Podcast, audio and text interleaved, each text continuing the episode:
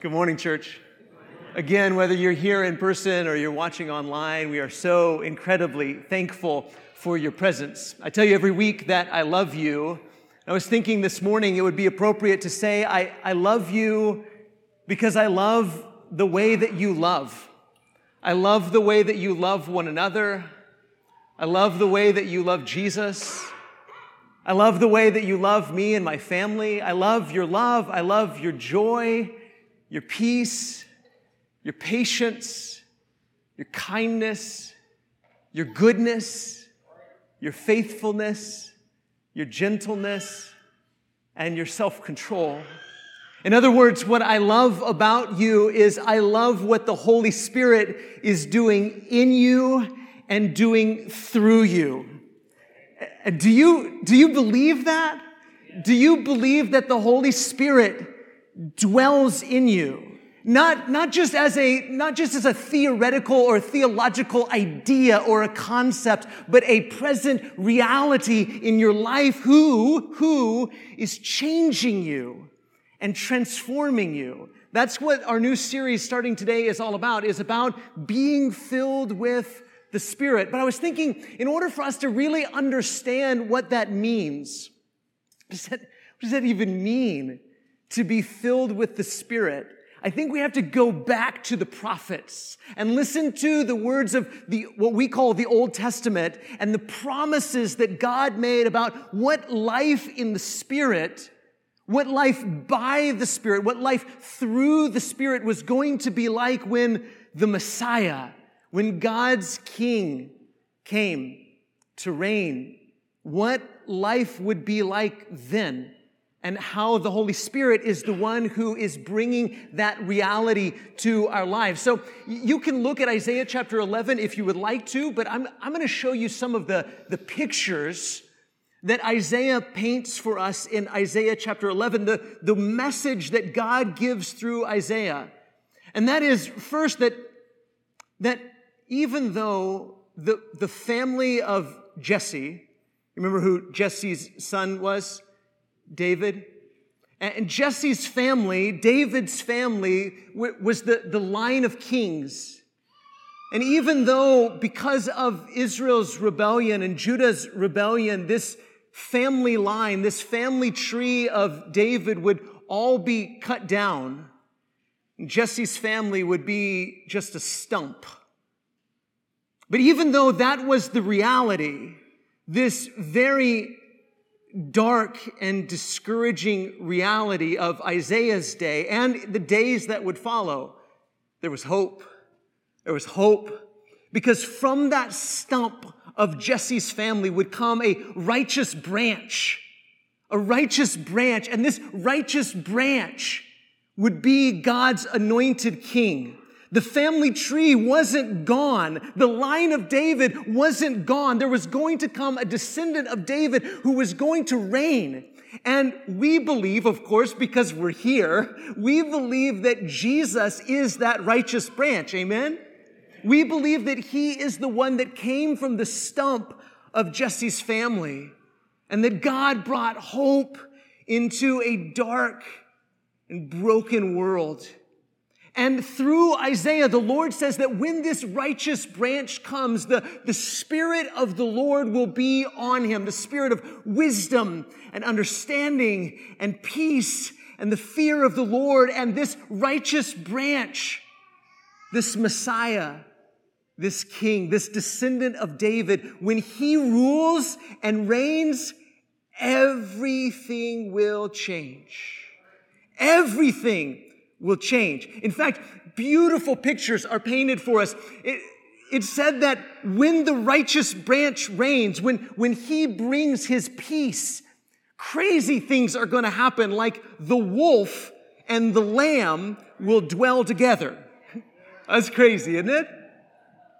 That there will be such peace that the wolf won't act like a wolf anymore.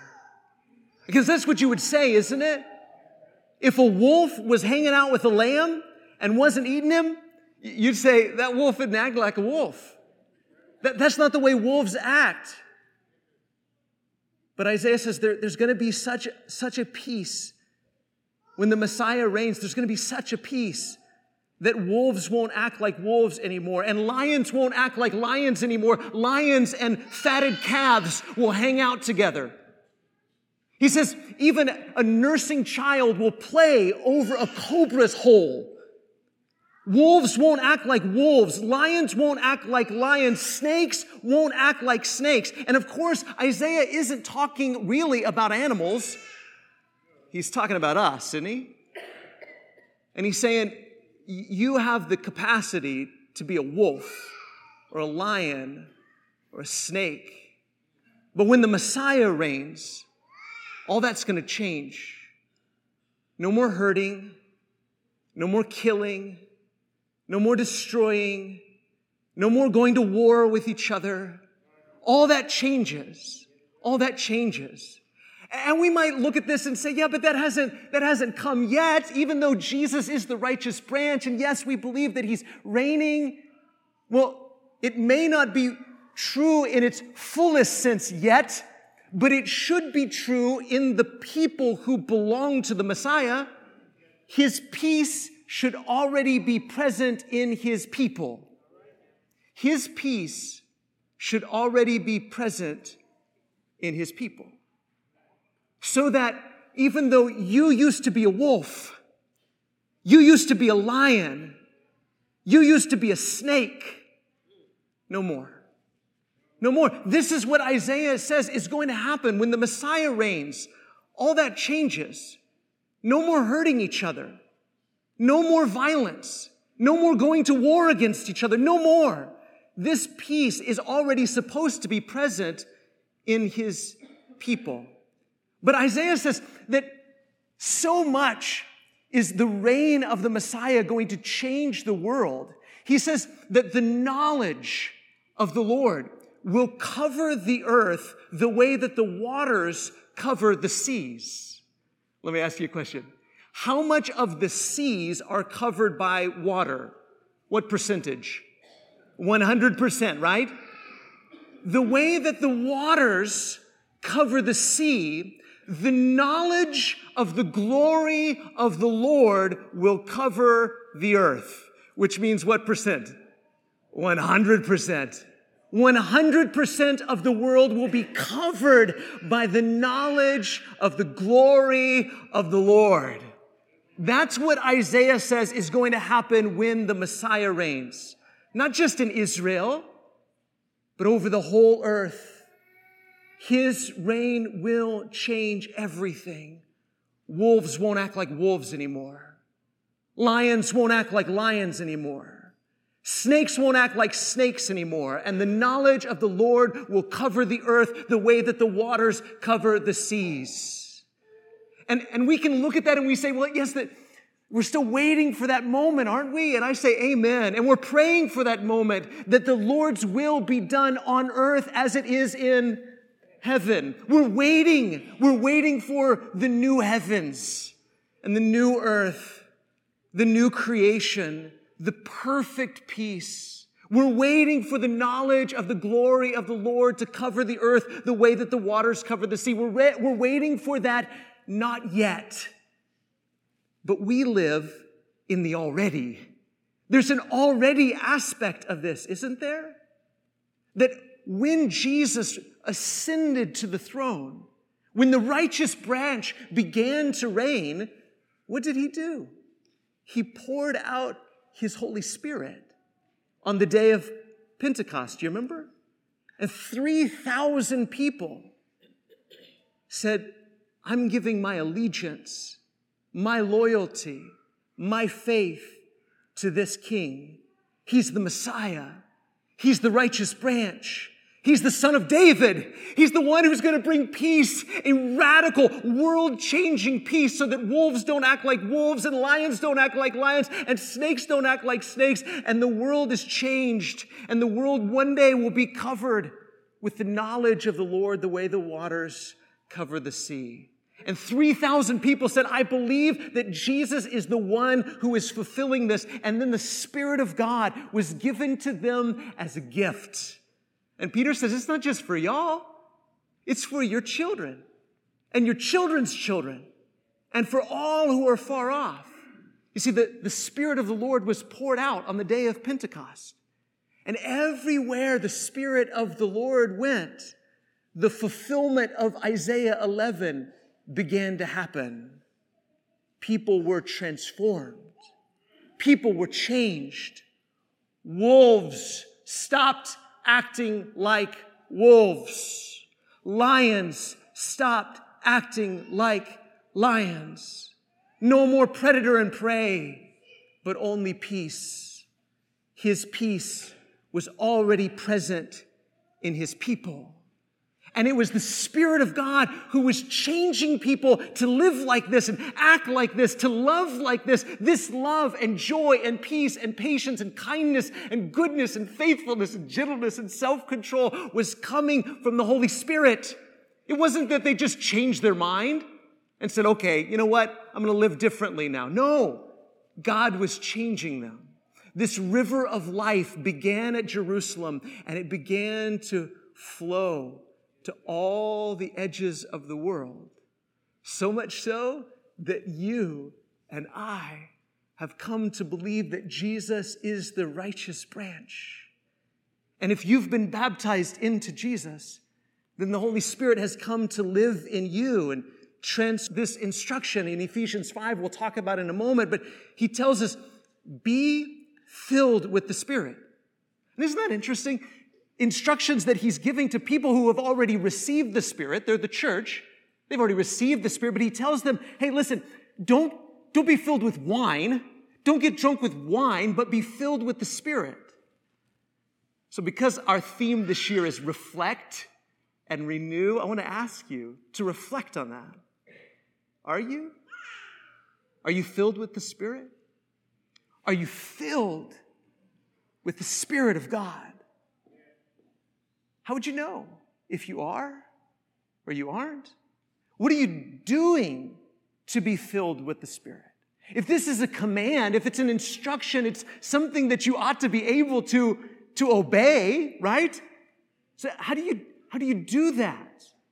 Other than being baptized, what do, what do you keep doing? What are you doing in an ongoing way to be filled with the Spirit.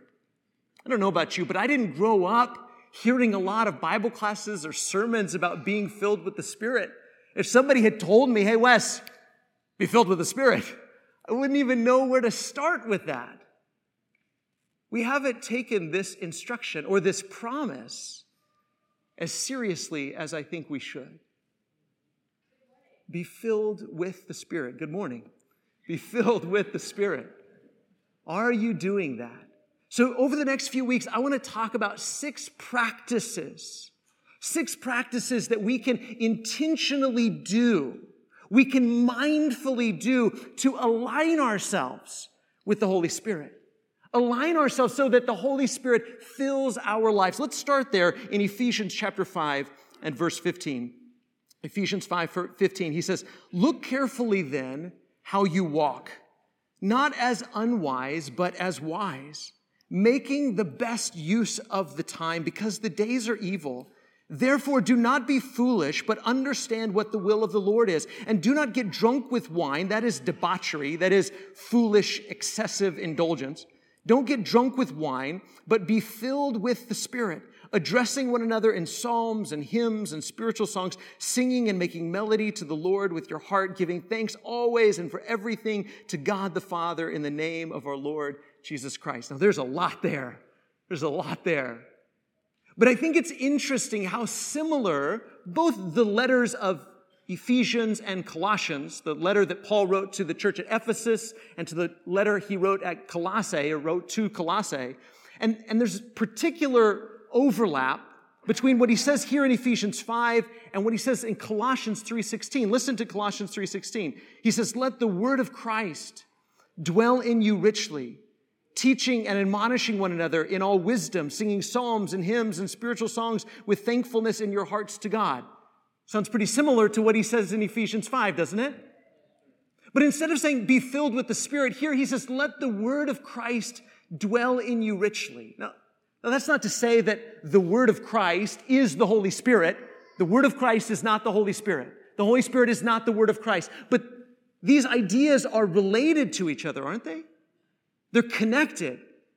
The message of Jesus, the message of Jesus, of who Jesus is, that he is the righteous branch, that he is the Lord's Messiah, that he is the King, that he gave his life as an atoning sacrifice for us, that he rules and reigns as our King and as our high priest.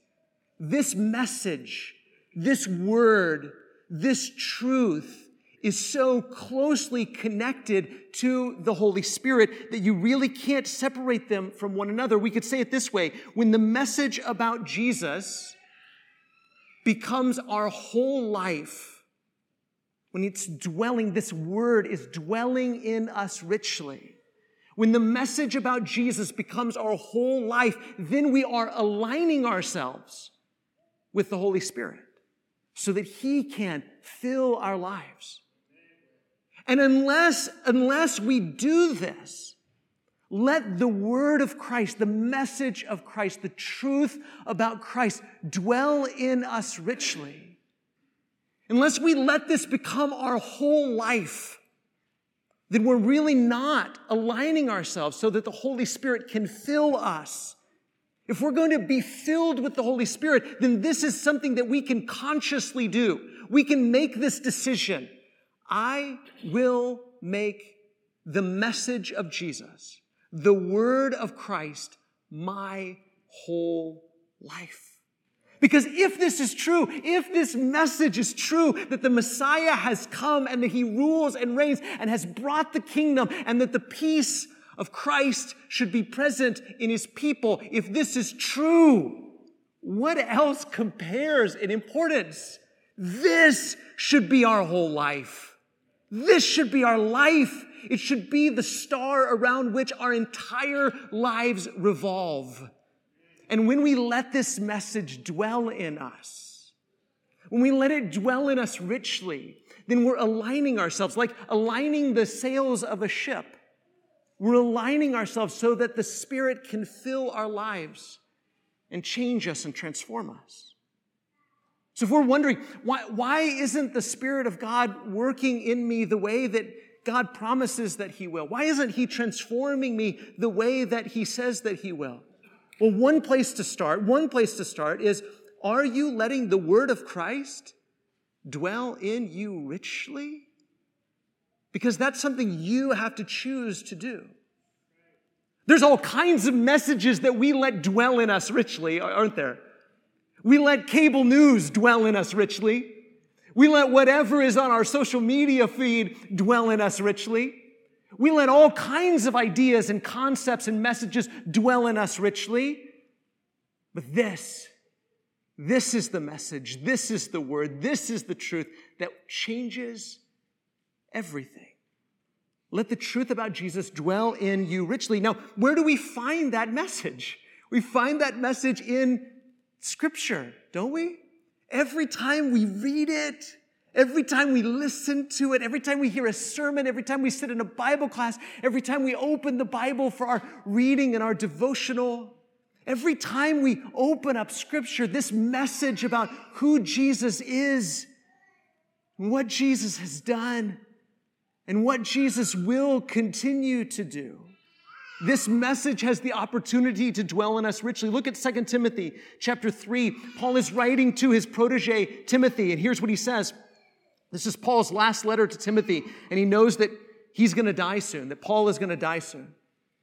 And so he writes this last letter of encouragement to him, and he says this As for you, continue in what you have learned and have firmly believed, knowing from whom you learned it, and from and how from childhood you have been acquainted with the sacred writings, which are able to make you wise for salvation through faith in Christ Jesus.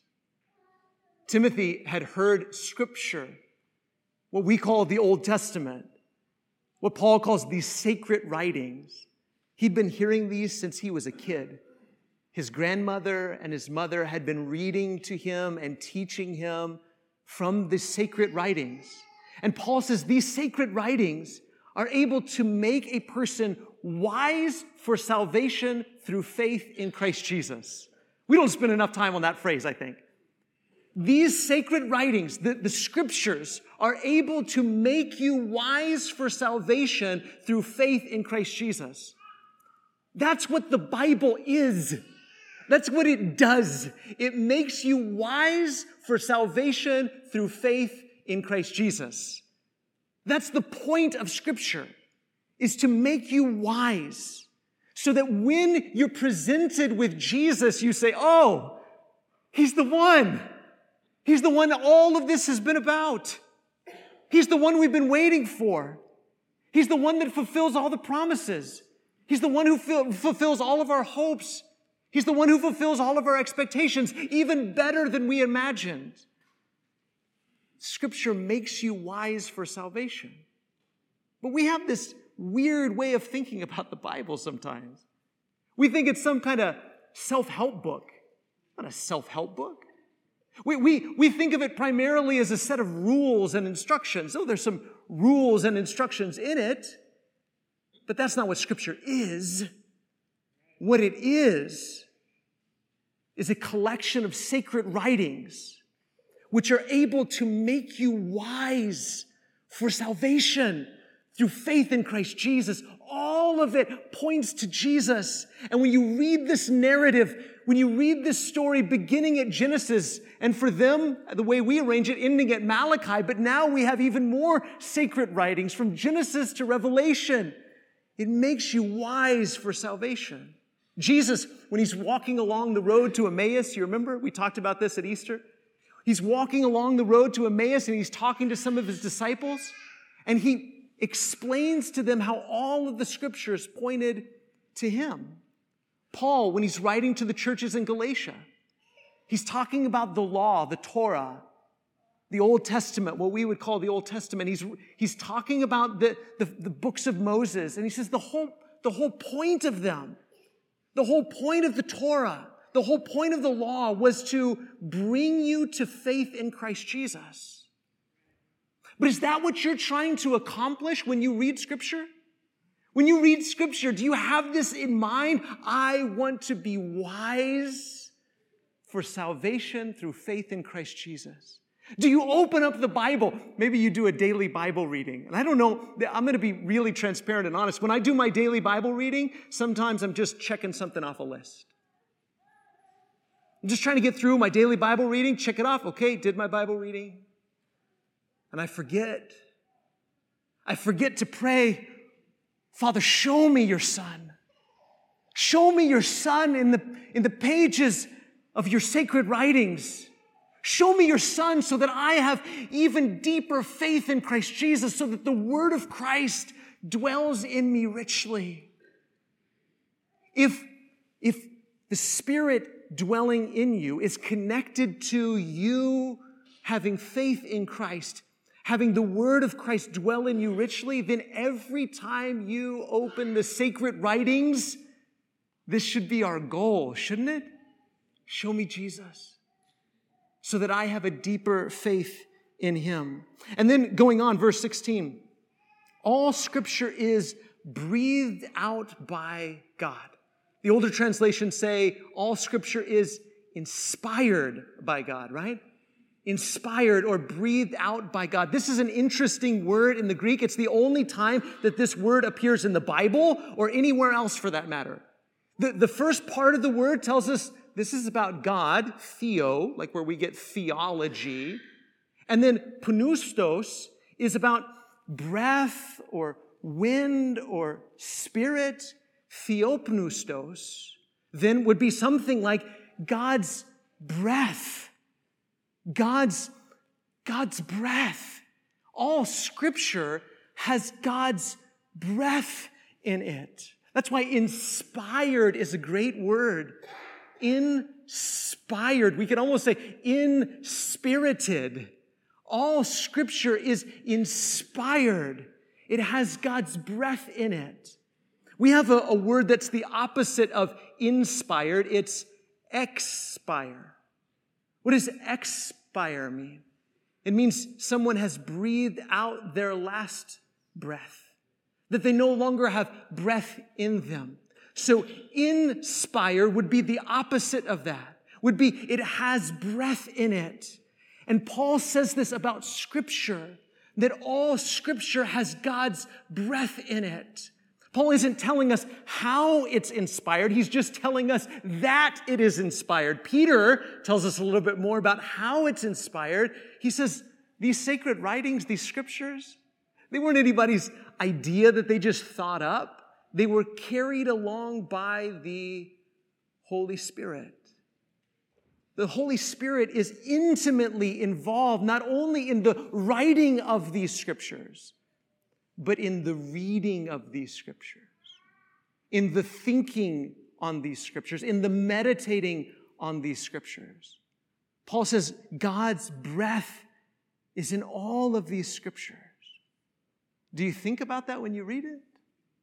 When you're going through your daily Bible reading, when you're sitting in Bible class, when you're listening to someone stand up here and say, Today's Bible reading will be from such and such, do you think about the fact that God's breath is in these scriptures? God's breath is in this word. This word is living and active. And its goal, the goal of scripture is to bring me to greater, deeper faith in Jesus the Messiah and by having a greater, deeper faith in Jesus the Messiah, I'm opening myself up to and aligning myself with the Holy Spirit that He may fill me, change me, and transform me. In fact, Paul goes on to say about Scripture, he says it's not only inspired or breathed out by God, it's profitable for teaching, for reproof, for correction, and for training in righteousness, that the man of God may be complete, equipped for every good work. For teaching, that is, it teaches us what's right. Scripture teaches us what's right. Reproof, that is, Scripture teaches us where you're wrong. Where you're wrong. I mean, do we, do we want this? Do we want to be aligned with the Holy Spirit? Do we want the Holy Spirit to change us so that we're, we're wolves that no longer act like wolves? We're lions that no longer act like lions? That we're, where we have the peace of Christ present because we are his people? Do we want that? Then we have to listen to Scripture because Scripture is profitable for teaching us what's right and also what's wrong. What's wrong in me? There's something wrong in me. There's something that needs to change in me. There's something in me that needs to be transformed. And Scripture is teaching me what that is and exposing me to it so that I can align myself with the Holy Spirit and He can do His work in me.